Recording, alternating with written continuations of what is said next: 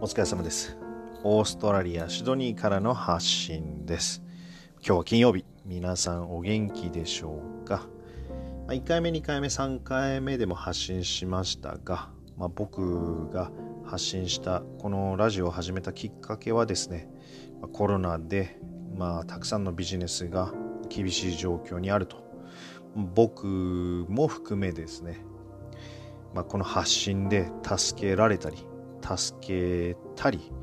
できればいいなと思ってこの発信を始めています。まあ、僕はドライクリーニングを経営させてもらっていまして、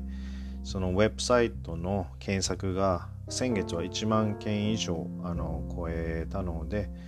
まあ、そのウェブサイトにリンクさせて広告を載せれたり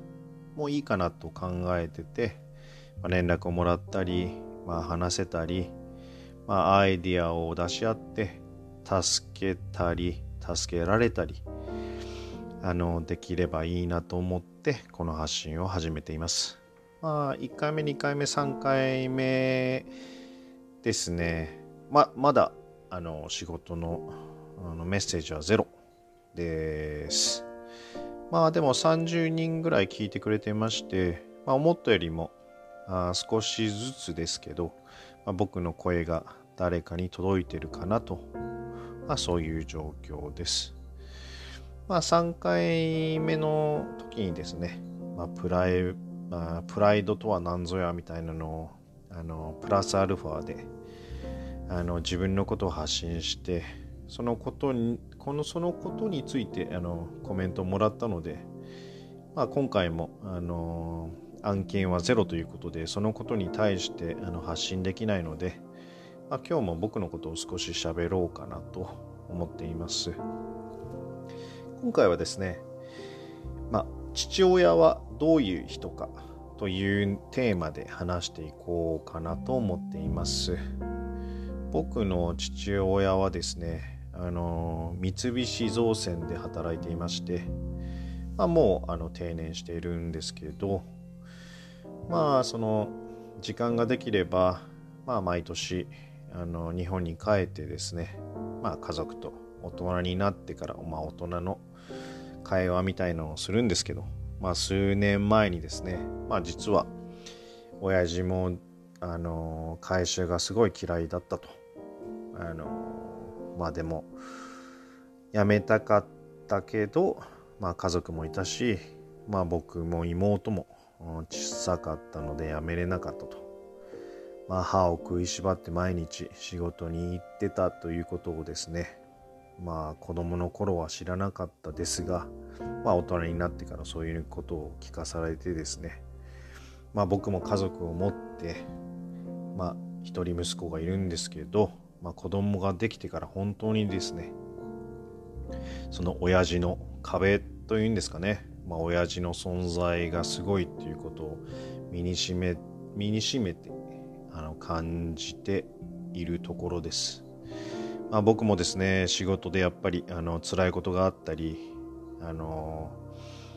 変な客が来たりしたらですね、まあ落ち込みます。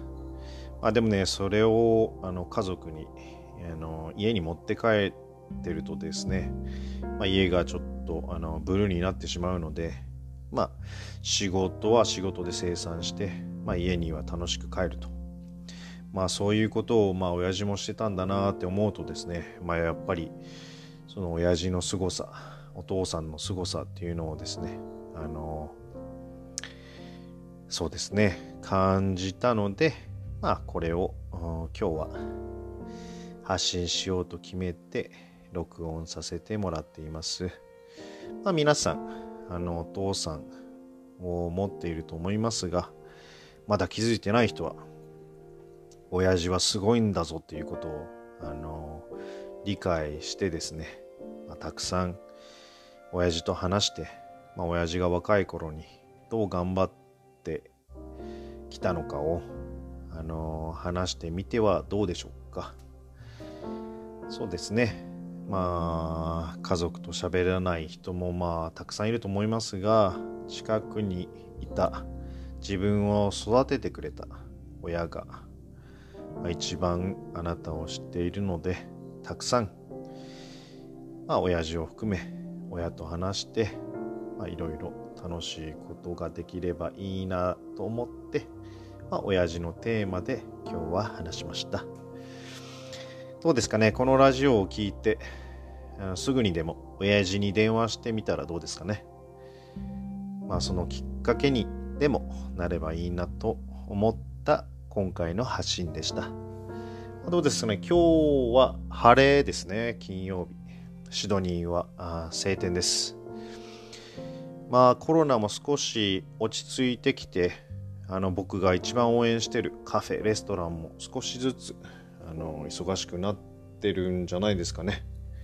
まあ、もっともっとあの忙しくなってほしいと思っているので、あの気軽にですね、僕にあのコラボでもいいんですけど、あの一緒に助けれる助け合えるあのラインが作れればいいなと思っているので、気軽に連絡ください。ではではまた来週の金曜日まで、まあ皆さんお元気で。ではでは。